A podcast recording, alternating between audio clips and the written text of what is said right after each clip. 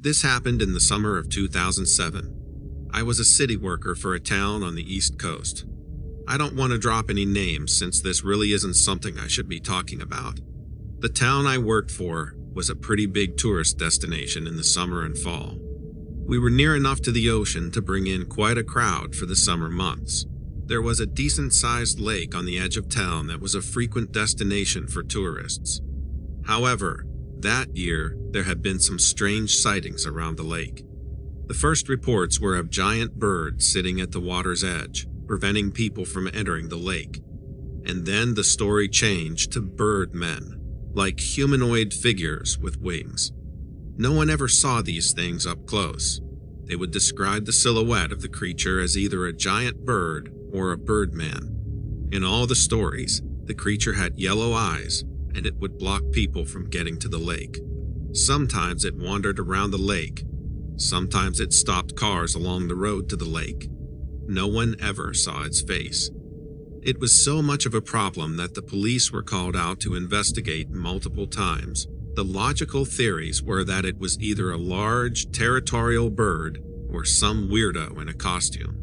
The illogical theories were that it was either the Mothman, a bird human hybrid, a ghost, or some kind of demon. I leaned towards the weirdo in a costume theory. That's what the two police officers thought as well when I talked to them about it. However, some further developments would take place that would make me change my tune entirely. It was getting late in the summer, and I had not seen the creature yet. The lake that was once a popular recreation area was practically empty. Whatever the creature was, it was doing a great job at scaring people away. It was terrible for the town that relied on the income from tourists, but I thought I'd use the opportunity to take my two kids to spend some time at the lake. It wasn't often that we could get the lake all to ourselves. It was about 3 p.m. when we left for the lake. Part of me wanted to see the creature because I was one of the few locals who hadn't. At this point, I was convinced it was some person in a costume, so I wanted to see just how believable the costume really was. It was deathly quiet when we got to the lake. That was the first thing I noticed. No sounds of birds, no frogs, no insects even. It was the strangest thing. I definitely felt like something was wrong, but it wasn't something I could quite put my finger on. I heard some rustling in the trees above me, but when I turned to look, there was nothing to be seen.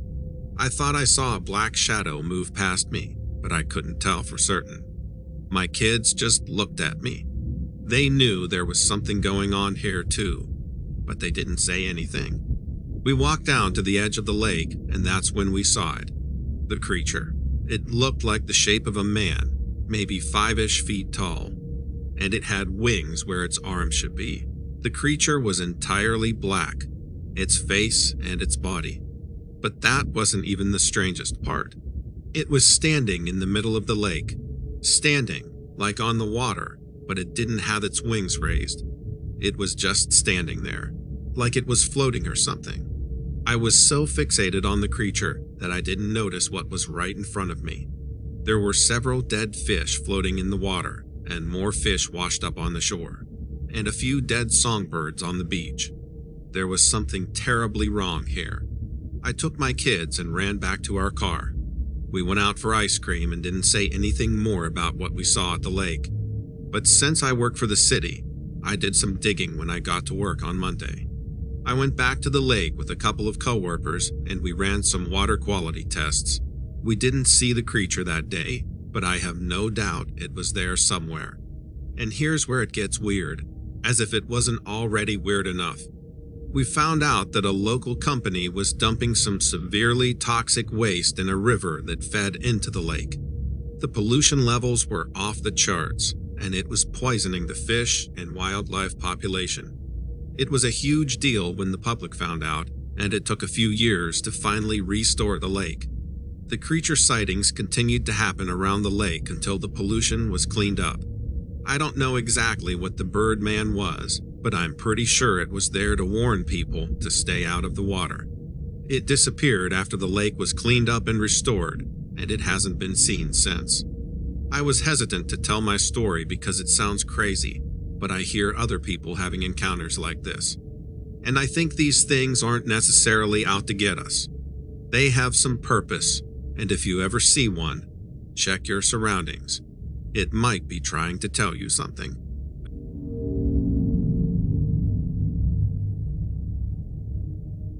This happened in northwest Utah. I was set out by dispatch to investigate an incident with a wild animal at an old farmhouse. Not really my area, but we didn't have a local animal control in the county, so the job fell to me. The call came in the night before, but since it wasn't technically an emergency and no one was in danger, the station waited until the morning to send someone out. I reached the farmhouse at about 8:15 a.m. The woman who lived there was elderly, I'd say in her 70s if I had to guess. I don't recall her exact age. She lived alone in the house and the farm was no longer in use. The woman kept a few goats as pets, but that was about it. There were three buildings on the property besides the house a large barn that sat directly opposite the house, a smaller barn next to it, and a lean to situated perpendicular to the smaller barn. The goats were kept in the smaller barn. The other buildings were used for storage. The story she told me when I arrived was absolutely bizarre. She said the incident happened around 9 or 10 p.m. the night before, but she had been having problems before that for quite a while. She claimed her goats had been disappearing out of the pen at night. She couldn't figure it out. She had installed chicken wire on the inside of the fence to prevent any animals from getting under the boards, but the goats kept disappearing.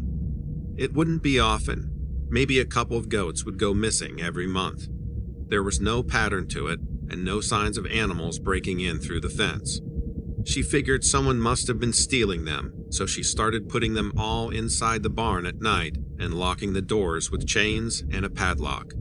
When she began keeping the goats inside, they stopped disappearing. But other, stranger things began happening. She would hear knocking on the walls of her house and on the roof, like someone was trying to beat the walls down. But whenever she would go to investigate, the noises stopped. She said sometimes she would hear a screeching or screaming sound coming from outside, but never found its source. Last night, she heard the screeching sound again and went out onto the porch to investigate. She looked around but didn't see anything at first, but then a pair of eyes caught her attention. The woman said there was a giant bird looking creature sitting atop the roof of the larger barn. She claimed it had to be about five to six feet tall and had a crest on its head and a very long, narrow beak. She said she knew that it was the creature responsible for killing her goats. Its eyes reflected back at her, and then it took flight. She said its wings were more like a bat than a bird. It had feathers, but it looked to have claws like a bat does. She said the creature flew straight towards her and she ran back inside the house and locked the door. She said she had never seen a bird like that in all her years of living out there. The creature rammed its body into the closed door. The woman said she was terribly frightened, but she wanted to know what it was, so she looked through the window next to the door. She said it looked reptilian, like a sort of flying lizard. It had feathers but the eyes of a snake. I wasn't really sure what to do about this situation. This woman just described a dinosaur to me.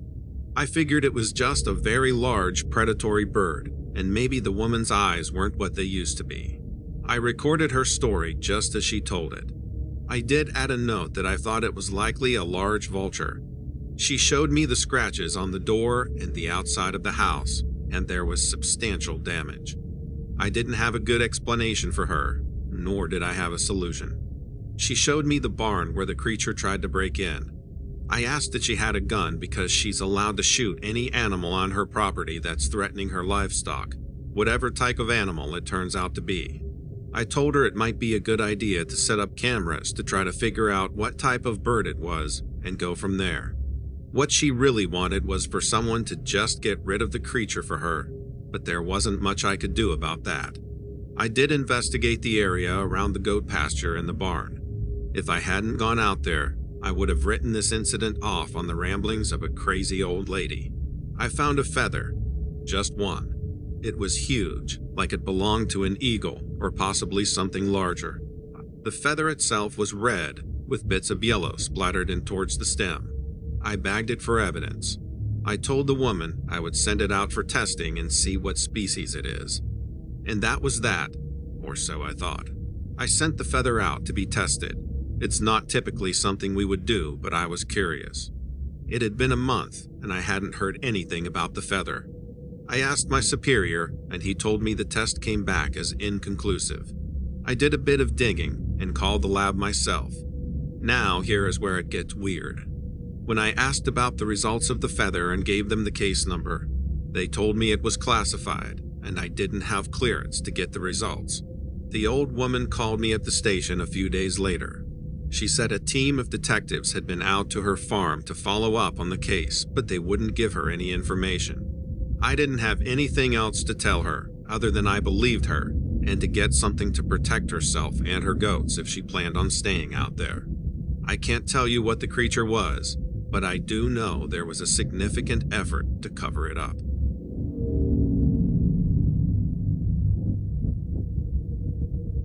I was backpacking through the enchantments with three friends.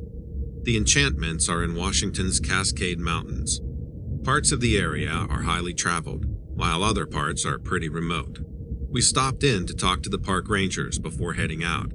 It seemed like a normal enough conversation, but they made sure to tell us to keep a clean camp and don't stray too far from the trail system. I thought the warnings were due to bears in the area, so I didn't think much of it at the time. We always had our food in bear canisters and took proper safety precautions. We didn't cook near our camp or anything like that.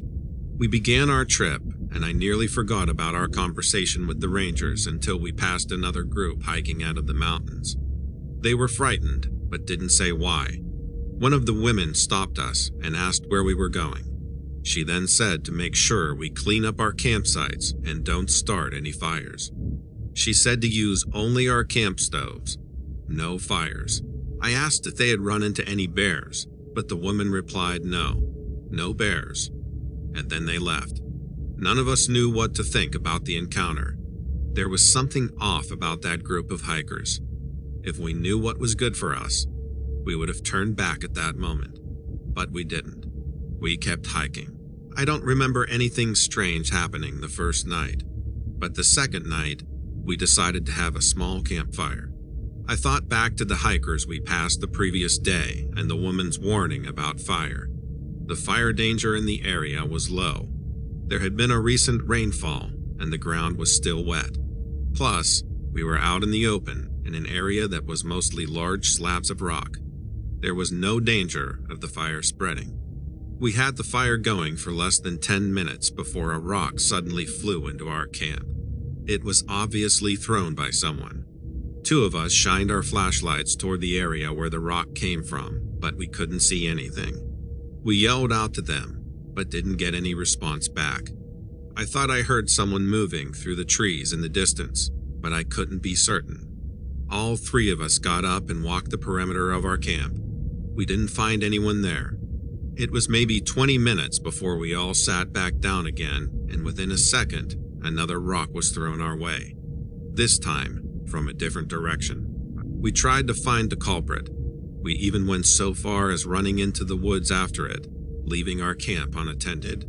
We stuck together in the forest, following the sounds of someone running ahead of us, though we couldn't see them. Whoever it was, they led us in circles. We would have been completely lost if not for my friend's GPS watch. You know, I don't think we would have made it back out of the woods if not for that. When we got back to camp, it was completely ransacked. Our stuff was strewn about everywhere, and the fire was extinguished. Upon further investigation, none of our belongings were missing. And I mean nothing at all. We had a decent amount of expensive gear, and none of it was stolen. Nothing was damaged either. It was just spread out across the rocks. There was no logical explanation for it. Even the food storage bags were intact. We ended up moving our camp in the dark that night to somewhere we hoped would be far enough away from the rogue rock thrower. Nothing else happened the rest of the night, or the night after. It was the night after that when we had the encounter, and it was the fire that drew it in. We kept our camp quiet the previous night. No fire. Looking back, that's why the creature didn't bother us. As soon as we started to build a fire pit, a stone came flying out of the forest. We hadn't even started the fire yet. The sun had begun to set, but it was light enough for me to see what threw the stone at us. It looked like a giant ape. It stood on two feet. It was covered in brown fur except for its face, hands, and feet. Its face was tan and its skin looked like stiff leather. Its eyes were brown and expressive, unlike any animal I had ever seen before. Its eyes looked like human eyes. It stood there, looking at me, with a rock in its hand. I immediately put the pieces together and kicked the fire pit apart. The beast dropped the rock it held in its hand as soon as I did. My friends and I all stood there dumbfounded, just staring at this thing. We couldn't believe it was real. It must have been following us this entire time. It didn't stay long, probably less than five minutes in total before it disappeared back into the trees. It was shocking how something so large could just vanish like that. We didn't build any more campfires for the rest of the trip. One of my friends wanted to lure it out with another fire to try to get a photo of it, but we ultimately decided against the idea. It was already throwing rocks at us. We didn't want to escalate any further. Still, to this day, I wonder why the creature hated fire so much. It didn't bother us when we used our camp stoves. Maybe it was afraid of us burning down the forest. I don't know. What I do know is that we share the earth with a lot more than just humans.